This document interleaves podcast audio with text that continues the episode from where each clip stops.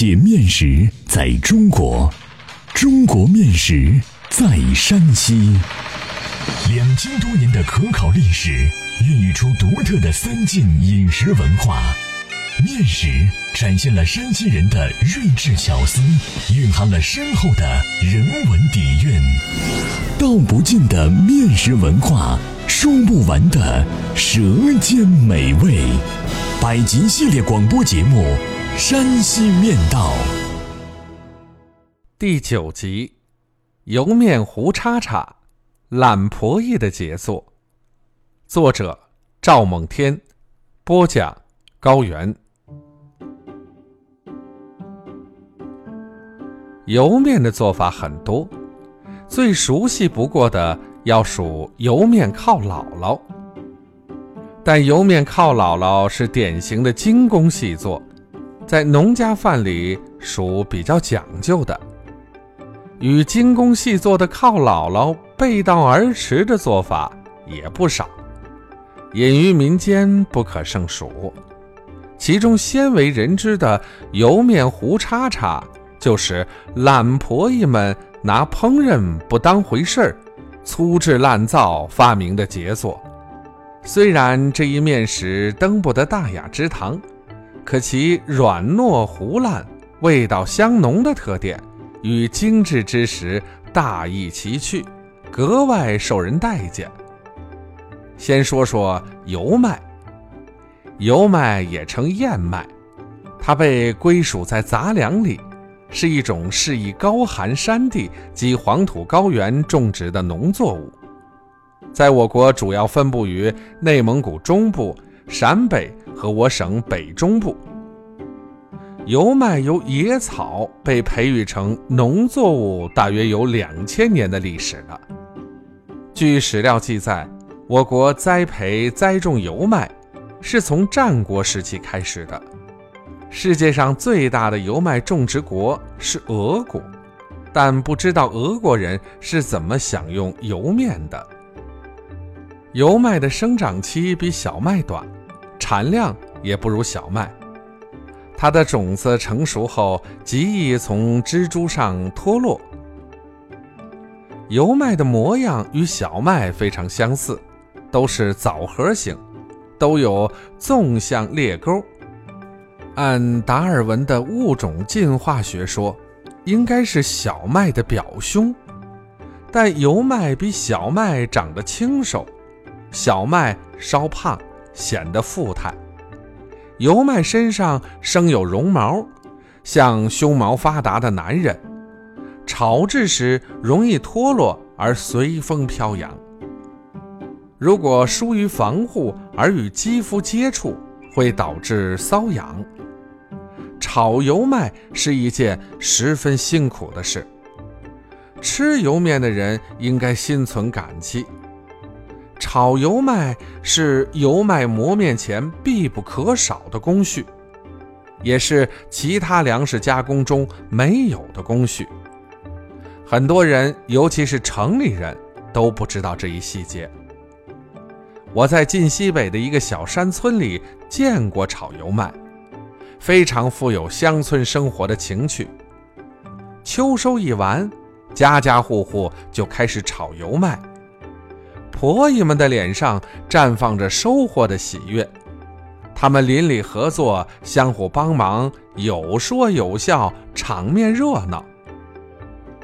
炒油麦前要在村子里某个宽敞的地方临时垒一个锅灶，在锅灶上架一口大锅，柴禾就用油麦秸，标准的煮豆燃豆萁。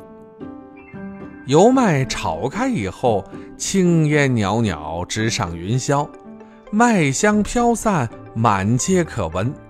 再配以鸡群在打谷场上悠闲的觅食，为乡村插图；麻雀在窑洞前飞来飞去，给农家押韵，一派田园美景。炒油麦的大婶儿非常热情，见我好奇。赠送一居炒熟的油麦，当豆子去吃吧。我用衣襟兜了，漫步在村中的石板路上，咀嚼着一粒粒炒熟的油麦，品味着农家的温情。粗粮细作是我们山西人适应生存环境的产物，是在创造美好生活的过程中积累的智慧。山西人在粗粮细作理念的实践中，创造了丰富多彩的面食文化。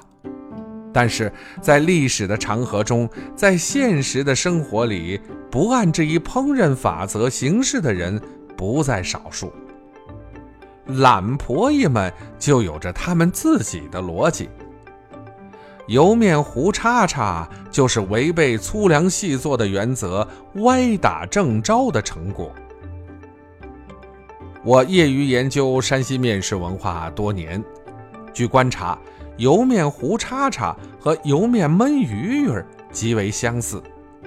另据我考证，油面糊叉叉。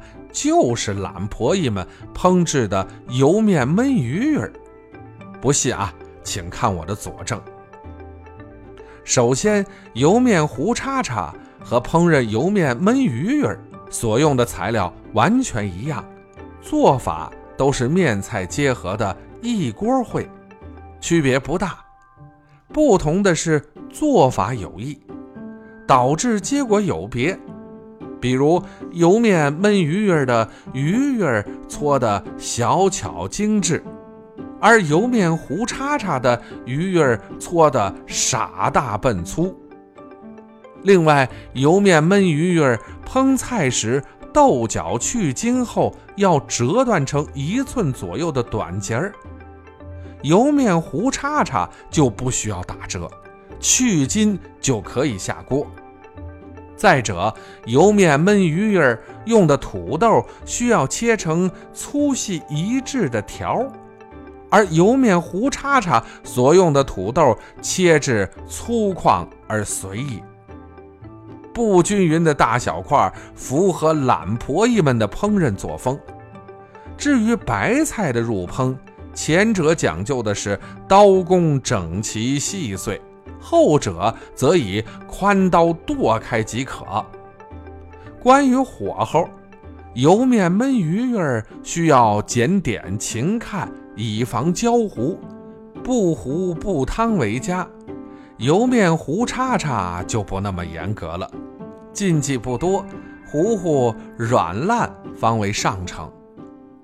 亲爱的朋友，如果您想欣赏这一美食的话，那就亲自动手吧，只要你按照宁拙勿巧、宁丑勿媚的原则，以懒婆姨的思维去处理材料，就能够烹饪出味美可口的油面糊叉叉来。还有一招，烹制的时候放上南瓜，更妙。欢迎继续关注《山西面道》第十集。保德荞面灌肠，大山的守望者。